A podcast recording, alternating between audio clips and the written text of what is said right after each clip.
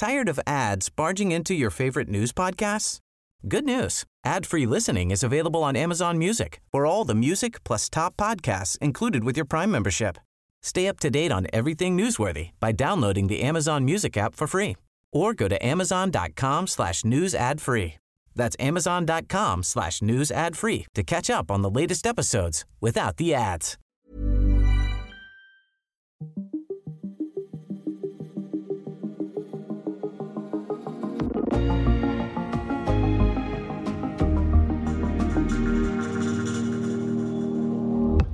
Boreplatformene i Nordsøen er billedet på klimaskadelig olie og gas fra undergrunden. Eller det var det. For om kort tid kan de blive symbol på det modsatte. Dato i dag om et nyt forsøg i Nordsøen, hvor verdens største klimasøndere måske bliver en del af klimaets redning. Jeg hedder Thomas Bug Andersen.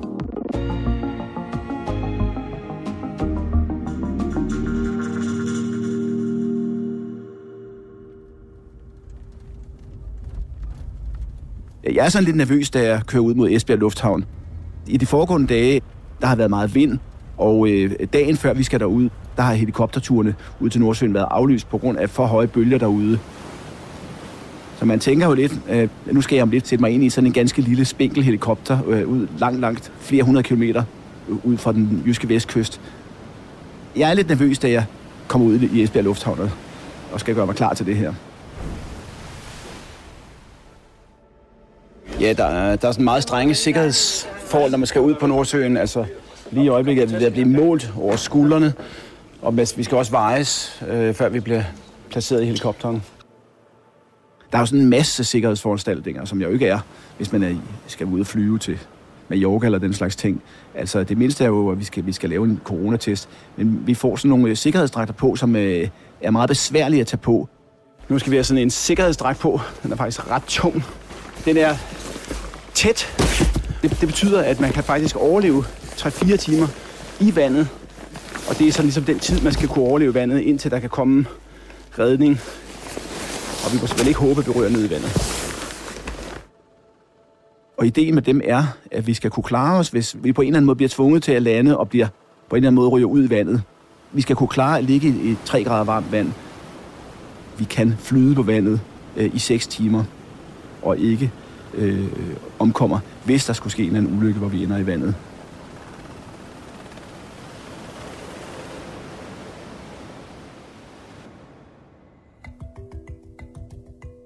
Det her det er Morten Hansted, journalist på TV2-nyhederne. Der er næppe den egen af Danmark, hvor Morten ikke har været som reporter i løbet af de seneste årtier. Han har også rejst i store dele af verden, blandt andet i Iran. Og så har Morten de seneste 30 år med entusiasme dækket det danske olieeventyr. Der, hvor vi skal øh, tjekke ind, der bliver vi alle sammen varet. Vi skal øh, fordeles i helikopteren efter vægt, sådan at, at vægten er jævnt fordelt. Vi bliver også målt over skuldrene, fordi at man skal sikre sig, at vi bliver placeret, øh, sådan at hver enkelt har mulighed for at komme ud gennem de nødudgange, der er, hvis der skulle ske en ulykke. Så der er mange sikkerhedsforanstaltninger, som, som vi ikke kender til under normale flyveture. Så man er godt klar over, at det, her, det er en lidt speciel flyvetur. Vi er lidt forsinket. Vi bliver forsinket af, at øh, den her gasflamme, der, der jo skal brænde på sådan nogle platforme, det var gået ud i går på grund af vinden, den kraftige vind i går. Og før de kunne få gang i den gasflamme derude, var der ikke, har der ikke været nogen, øh, der må lande derude. Men nu har de altså fået gang i gasflammen derude igen, og det betyder, at vi kan afgå lige om lidt. Jeg sidder næsten foran øh, sammen med min kameramand, så vi kan filme ud på vandet. Og øh, ja, så letter vi jo. Og i en helikopter, der er det jo sådan, hvad skal vi sige, meget mildt, den måde, man letter på. Altså, helikopteren stiger jo bare op, og så, ja, så, så er man klar til at flyve derud af. Og så flyver vi først øh, 5-10 minutter hen over øh, land. Derefter er vi så bare ude over Nordsøen. Endeløse hav. Okay. Så går vi ud på vandet. Nu har vi kun Nordsøen nede under os.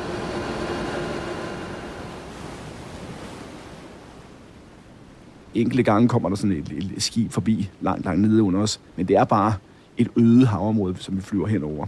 Og det er sådan, øh, vi skal flyve sådan omkring halvanden time derud, så, men det er ikke sådan, man kan sidde og smalltalk med, sine, med de andre. Der er så meget larm, at vi kan ikke rigtig øh, samtale undervejs. Så man sidder bare og tænker sit og håber, at det her det går godt. Og hvor er du på vej hen? Ja, jeg er på vej ud til det her Siri-feltområde. Det område, som, øh, som skal være øh, vært, kan man sige, for de første CO2-nedpumpninger. Hvad er det, det går ud på, det her forsøg? Ja, det går ud på at lære CO2 i undergrunden og bruge de selvsamme olieplatforme, som man tidligere har brugt til at hive olie op af undergrunden. Nu skal man simpelthen bruge de olieplatforme, som jo er de store miljøsyndere her i klimakampen. Nu skal man bruge dem til at køre omvendt, til at hjælpe os med at løse klimaproblemerne. De rør, hvor man har hævet olien op fra, de skal jo nu bruges til, i stedet for at putte noget ned i undergrunden, nemlig CO2. Hvad er det, der fascinerer dig sådan ved, ved dansk olie? I 1989 var jeg første gang på en olieplatform, og det synes jeg var fantastisk spændende, fordi olie har jo enorm betydning for, for, for de enkelte landes økonomi. Altså det har haft enorm betydning for dansk økonomi, og andre lande, der har olie, der betyder det jo enormt meget øh, for deres mulighed for at udvikle sig. Og geopolitisk betyder olie meget. Hvem har meget olie? Hvem bliver afhængig af andre lande, der skal levere olie? Olie har en kæmpe betydning i vores samfund, på godt og på ondt. Men hvor fortællingen i Danmark tidligere var, at olieudvinding var godt for statskassen, så handler det i dag mere om de klimamæssige konsekvenser. Det er, om man så må sige, en omvendt H.C. Andersen, den hvide svane, der er blevet til en grim ælling. Og det eventyr begyndte i 1972. I og med, at man åbner i 1972 for det første oliefelt, så begynder vi at kunne producere råstoffer selv. Vi begynder at have noget af det mest eftertragtede, man kan få. Det er olien. Det er jo et enormt skifte, der starter så, så småt i 1970'erne, til at dansk økonomi bliver langt bedre. Rejsen er i første omgang ikke så revolutionerende, som man måske kunne forestille sig. I starten er det kun et enkelt felt, som, øh, som går i gang med at producere. Så, så det får ikke den så store betydning, som politikerne drømte om dengang. Øh, men så kommer der en masse politiske brydninger omkring at få mere gang i olieproduktionen. Øh, der er nogle store opgør mellem, øh, mellem den daværende socialdemokratiske regering og, øh, A.P. Møller Mærsk, som dengang stod for al olieproduktionen ude på Nordsøen. Der kommer nogle intense opgør om, hvordan man kan få øget olieproduktionen. Det er specielt den socialdemokratiske regering omkring 1980, der står for det her opgør med A.P. Møller. Dengang havde A.P. Møller Mærsk eneret til hele Nordsøen. Men, øh, men, men den daværende regering synes ikke, at det gik hurtigt nok med at få olien op. Så troede man med, at hvis ikke der kom mere gang i olieproduktionen, så ville man overlade øh, disse feltområder til andre olieselskaber. Fokus var jo på det tidspunkt helt entydigt på at få mere olie op. Ikke, ingen talte om klima på det tidspunkt. Hvordan reagerer Mærsk på det her tidspunkt på, på den politiske efterspørgsel om bare at pumpe max olie op? I starten var det lidt modvilligt. De havde jo de havde eneretten til undergrunden i 50 år, så de havde ikke travlt. Men det havde de danske politikere, fordi det kunne betyde så meget for dansk økonomi. Altså, jeg kan huske min barndom. Danmark var jo altid det der kriseprægede land, som øh, havde underskud på betalingsbalancen, og vi havde store øh, rentesatser. Vi havde højere rente end, end i andre lande. Det var sådan, øh, den dårlige danske økonomi var sådan en, altså det, var, det lå som tung dyne over, over Danmark, at vi havde så dårlig en økonomi. Og der vidste øh, datidens politikere, der tog, øh, der, der gik ind i det her, at hvis man kunne få mere olieproduktion, ja, så kunne man få Øh, så kunne man få øh, en bedre øh, statsøkonomi, man kunne få betalingsbalanceunderskuddet væk og vendt til et overskud, og man kunne få større forsyningssikkerhed. Så rent politisk og samfundsmæssigt, så var, det, så var fokus fra politisk side på at få mere olie op. Og så går øh, Danmarks historien sin, øh, sin gang, og i 1997, der er vi faktisk i en situation, hvor Danmark er selvforsynende, fuldt selvforsynende, både hvad angår olie og gas. Og to år senere er du første gang ude på Siri-feltet, øh, Morten Hansted, sammen med Anker Jørgensen, der på det tidspunkt var tidligere socialdemokratisk statsminister. Hvad oplevede du der? I, ja, i 1999 øh, kommer jeg så, får jeg så Anker Jørgensen til at tage med på sådan en tur til, til, øh, til, til Siri-feltet. Han får jo den her sikkerhedsdræk på, ligesom den, jeg havde øh, forleden. Det er den tidligere statsminister Anker Jørgensen, der nu kan se en af sine sidste politiske handlinger blive til virkelighed. Nå, ja. så er jeg klar. Han er jo en gammel mand, men han får den her sikkerhedsdragt på, stiger ind i helikopteren, og så skal vi derud. Han kommer jo så ud af den her helikopter og prøver at gå rundt i den der øh, ubehagelige sikkerhedsdragt, han er på. Han vækker jo noget opsigt, øh, at han øh, går rundt der med hans skæg og hvad skal vi sige, det er nok den ældste person, der nogensinde har været på en olieplatform i Danmark, vil jeg gætte på. Ja, det vil jeg godt. Det er en ja. lille platform, ja. Min pointe er at vise, hvor langsomlig olieindustrien er. Anker Jørgensen tager nogle politiske beslutninger i starten af 1980'erne. I slutningen af 1990'erne, der ser vi så resultatet af de her politiske beslutninger. At det er jo næsten 20 år, der går, og det viser bare, at oliebranchen er sådan en supertankerbranche, hvor det tager meget, meget lang tid fra øh, initiativ til, at der sker noget. Så ideen er netop at vise, dels at man nu begynder at få endnu mere olieproduktion op, og at det altså har taget så lang tid at få gennemført øh, effekten af de politiske beslutninger, man tog for næsten 20 år forinden. Han går rundt der, og han fortæller jo så, at det er så vigtigt at få olien op, at han, hvorfor hans idé har, har været for at få olien op. For han fortæller jo, at, at olien er en nøgle til at få dansk samfundsøkonomi til at gå op i et højere gear, til at sikre øh, vores velfærd, at vi kan komme op i en anden liga, hvis vi kan få olieproduktion. Jeg måtte sige, at det afgørende er, at er der olie i Danmarks undergrund, så skal det op. Og så er jeg næsten, det sagde jeg ikke, men næsten ligeglad med, om det giver overskud. For det var vigtigt, at vi kunne spare den valuta, der kom med det. Det kunne redde meget af vores økonomi. Han er meget bevidst om, at det har enorm betydning at få meget olie op for det danske samfund. Hvordan kan man se, at det her det er i the heydays af dansk olieproduktion?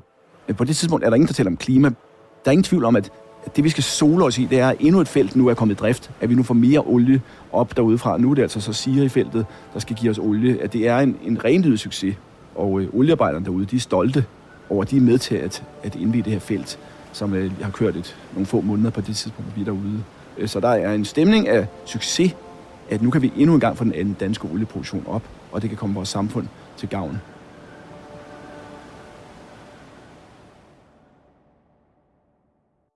Men den stemning af, at olieudvinding i Nordsøen udelukkende kommer vores samfund til gavn, den begynder langsomt at vende.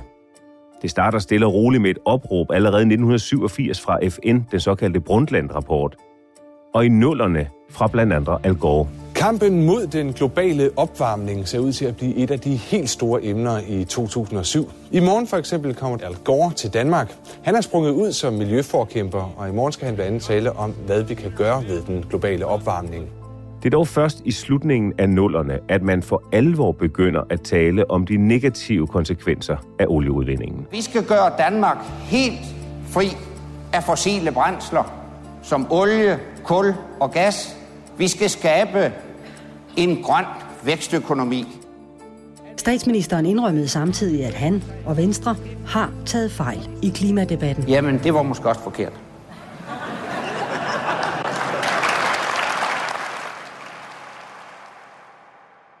Altså både 1999, da jeg var ude med Anker Jørgensen, og hvis vi springer frem til op gennem nullerne, er der egentlig ikke nogen bevidsthed om, at olieproduktionen skal stoppe.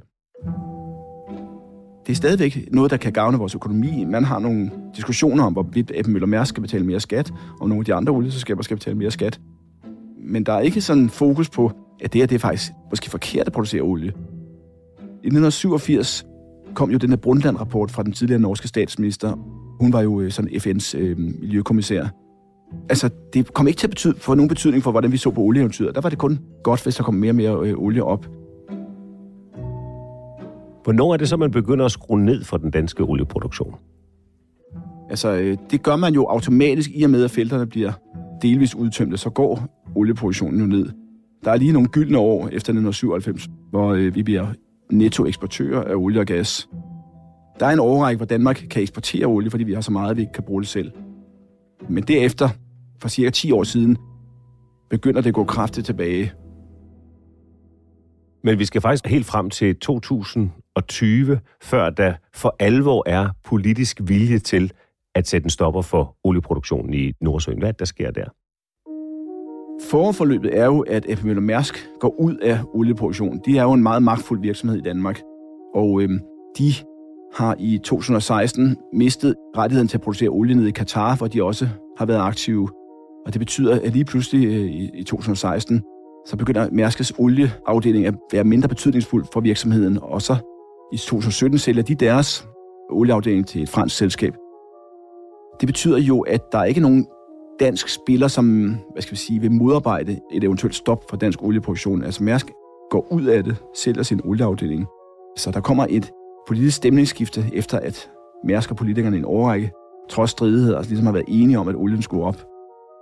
Og det, der så sker jo, er i slutningen af det 10, så begynder man at tale om, om, at nu skal man stoppe for at udbyde nye olieområder. Den her rapport sætter jo to fede streger under det, vi har sagt i mange år, nemlig at man skal droppe ny oliejagt i Nordsøen. Man har også et udbudssystem, hvor man kan byde ind på olieområder fra de forskellige øh, olieselskabers side. Man begynder at tale på Christiansborg om, at nu skal man holde op med at udbyde de her olieområder til nye olieproducenter, at nu må det være tiden, at vi stopper. Lige nu hiver verdens lande mere olie og gas op af undergrunden, end klimaet kan holde til. Så der skal være mere, der bliver i jorden, og der kan Danmark være de første til at sige, at det arbejde sætter vi i gang. Vi kan ikke påstå, at vi er så også klimavenlige, at vi satser så, så meget på vind, og så Danmark samtidig er en af Europas største olieproducenter. Det går ligesom ikke rigtig hånd i hånd. Og det ender jo så med, at i 2020 beslutter et flertal på Christiansborg at stoppe for olieproduktionen. Og til endnu en politisk beslutning om klima. Den sidste olie. I 2050 er det nemlig slut med at hente olie og gas op fra den danske del af Nordsøen. Noget, der jo havde været utænkeligt for få år siden. Men der beslutter et flertal at stoppe for olieproduktionen. Med virkning fra 2050? Med virkning fra 2050. Der er sådan små smuthuller til at kunne fortsætte lidt længere, men i princippet med virkning fra 2050. Det er jo altså en Danmarks historisk milepæl. Altså, ligesom det var Danmarks historie, da vi startede olieproduktionen i 1972, er det selvfølgelig Danmarks historie, at vi i 2020 beslutter, at nu skal det altså være slut. Vi kan se enden på olieeventyret, og det skal slutte i 2050, mere eller mindre. Og så på det tidspunkt begynder der fra politisk side at være fokus på den her mulighed for at bruge oliefelterne til at lære CO2. Og så er vi tilbage ved Morten Hansteds nylige helikoptertur, hvor han nærmer sig Sirifeltet langt ude i Nordsøen.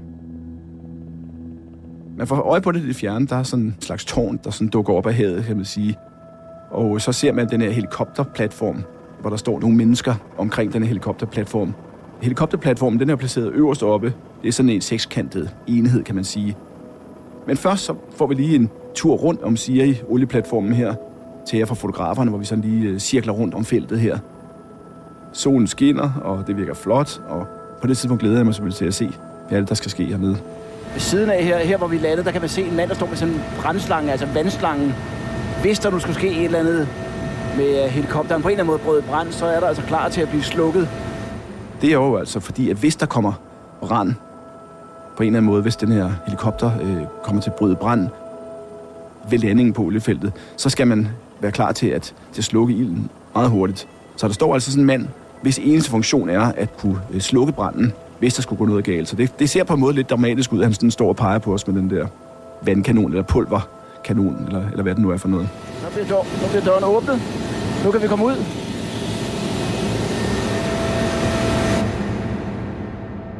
Og hvad er det, du skal på Siri-platformen? Ja, nu skal jeg jo så se det første forsøg på at puppe CO2 ned i undergrunden med mine egne øjne. Jeg ved jo på det tidspunkt, at feltet her sådan, ligesom skal være hovedperson for de første forsøg med at få CO2 ned. Og nu er det jo så sandhedstime. Nu skal jeg se, hvad er det for nogle systemer, de bruger, og hvad siger borebisserne derude til, at de skal lave noget helt andet. At de er jo vant til at producere olie op. Jeg mødte en, der havde produceret olie i over 20 år derude, og nu, nu skal de jo lave noget helt andet. Så jeg forventer både at kunne få lidt nærmere kig på teknologien, og også møde de mennesker, der skal stå for det her første danske CO2-forsøg. Det gælder om at få noget CO2, og det er jo altså ude ved virksomhederne. Der skal man finde nogle virksomheder, der kan indfange den her CO2 ved skorstenene. Det er der forskellige teknologier, hvormed man kan sikre, at man får fanget den her CO2 op. Og så øh, kan man inden se, den slipper ud i atmosfæren. Inden den slipper ud i atmosfæren, ja. Og det er jo altså grundlaget for det forsøg, der nu skal ske. Og så kan man i de samme rør ned til undergrunden pumpe CO2 ned i de samme rørstrukturer, som øh, normalt har været brugt til at hive olie op fra undergrunden derude. Og det, der rent praktisk sker, det er, at de steder, hvor olien har ligget i sandstensbunden og har efterladt huller i det, de blev trukket op af jorden, der fører man altså så CO2 ned i flydende form og placerer den flydende CO2 de selv samme steder, hvor olien var tidligere. Ja, altså, det er jo næsten ikke til at forstå. Det har aldrig været til at forstå for mig, at hvordan man kan hive olien op, og det er næsten også uforståeligt, hvordan man kan få CO2'en ned i de her små strukturer, der hvor der er plads til den nede i sandstenslaget. Det starter med, at man trækker olien op ved brug af undertryk, men også noget olie i nogle felter øh, sprøjter også op af sig selv, fordi at den har lyst til at komme op på en eller anden måde. Man trækker olien op, og så efterlader man de her sandsten, hvor, den har siddet, hvor olien har siddet i. I sandstenene, der øh, opstår der små, små huller, små, små sprækker mellem de forskellige sandkorn. Man kan forestille sig sådan små klodser, som er meget, meget tæt placeret på hinanden, som den her sandstens struktur består af. Så er der de her bitte, bitte, bitte små huller. hvor først olien har været, og hvor der nu er blevet tomt, fordi man har hævet olien op. Når man ser det, synes man jo, det ligner en sten. Men det er ikke en massiv sten. Der er alle de her små, små huller, hvor først olien har været, og nu er der de her små huller, der kan bruges til det her. Og hvordan sikrer man sig så, at den CO2, flydende CO2, man pumper ned i sandstenen, bliver lige der? Det er sådan nogle strukturer, der er forsejlet meget, meget grundigt. Altså fra naturens side er der sådan et lag, sådan et lerstenlag, som ligger ovenover oliestrukturerne, altså som ligger ovenover sandstenstrukturerne, der hvor olien er. Ja, det er jo meget, meget stort tal, men det er altså 800 meter, der er fra olielagene dernede i undergrunden og længere opad. Så der er 800 meter med den her lerstruktur. Den her lerstruktur har tidligere haft den funktion, at den har holdt olien på plads nede på undergrunden, og øh, nu hvor olien er væk, og man skal til at pumpe CO2 ned, ja, så skal den samme lerstruktur jo have den rolle, at den er sådan en forsejling af de her områder, de her lagringsområder. Det hører med til historien. Man har jo lavet en masse huller i lerstrukturen, men hver gang man har et hul, har man i alle årene pumpet cement ned i disse huller, så de bliver lukket, så der ikke skulle komme noget op fra undergrunden. Så i princippet er det et meget, meget tæt sejl, der ligger ovenover olien. Altså det er sådan 30 meter, sådan en, en cementprop, som ligger, øh, og så var der ikke kommer noget op, der hvor man er boret. Og hvor velafprøvet er den teknik, altså læring af, af CO2? Det er en teknologi, der er meget stor tiltro til. Men der er selvfølgelig nogle forsøg og stadig nogle usikkerhedselementer. DTU, altså det her ingeniørhøjskolen, de øh, følger, om CO2'en bliver dernede, så man er sikker på, at den ikke siver op under grunden. Og du har fortalt, hvordan borebisserne nu skifter funktion fra at hive olie op af undergrunden til nu at skulle pumpe CO2 dernede. Det er ikke kun dem, der skifter funktion, det gør olieselskaberne også, som nu ikke længere er olieselskaber, men er energiselskaber. Vores eget selskab, Dansk Olie og Naturgas, det man kendte i mange år som DONG, det har jo ændret navn til Ørsted nu, for at det absolut ikke skal kunne sættes i forbindelse med noget olie. Og øh, Total fra Frankrig, de kalder sig nu øh, Total Energies, og er øh, fuld gang ind i andre energiteknologier. I Norge er Statoil efter en fusion, der har de taget navneforandring til Equinor. Så der er sådan en mode i oliebranchen om, at nu skal man altså ikke flashe sig som et olieselskab, man skal flashe sig som et energiselskab. Og det kan man også med rette sige er rimeligt, fordi at disse tidligere olieselskaber, de er jo fuld fart på vej ind i de her klimaprojekter. Samtidig med nogle af dem stadigvæk udvinder olie rundt omkring i verden. Det må man sige ja til. Men de går den vej, fordi det er der, pengene er hen i fremtiden.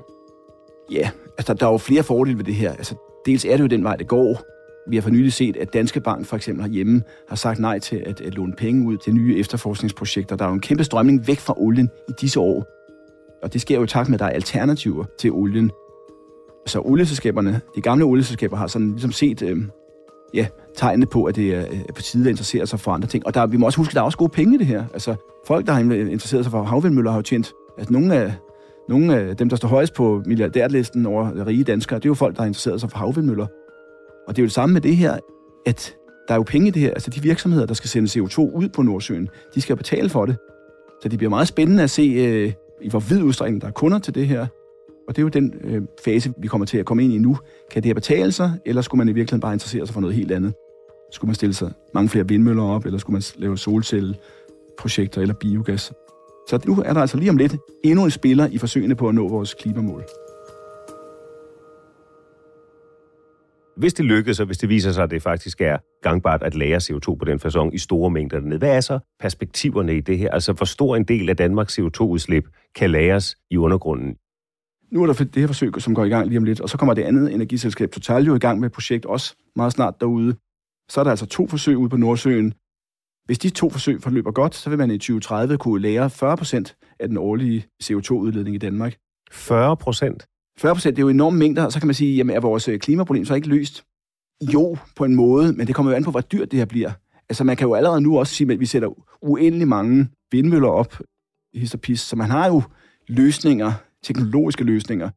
Det, der bliver spændende, det er jo økonomien i det. Altså, fordi teknologisk kan det lade sig gøre, men det kan det jo i princippet også med andre løsninger. Morten Hansted, tak fordi du så er engageret i mere end 30 år har fulgt Danmarks udvikling fra, fra olieland til energination. Og fordi du kommer her og fortæller om det. Tak skal du have. Og med det går dato nu på vinterferie, vi høres ved i næste uge. Dagens afsnit var tilrettelagt af Emil Laversen.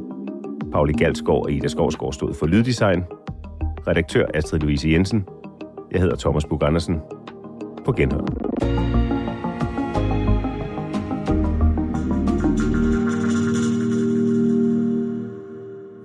Lyttet til en podcast fra TV2. Tired of ads barging into your favorite news podcasts? Good news. Ad-free listening is available on Amazon Music for all the music plus top podcasts included with your Prime membership. Stay up to date on everything newsworthy by downloading the Amazon Music app for free or go to amazon.com slash news ad free. That's amazon.com slash news ad free to catch up on the latest episodes without the ads.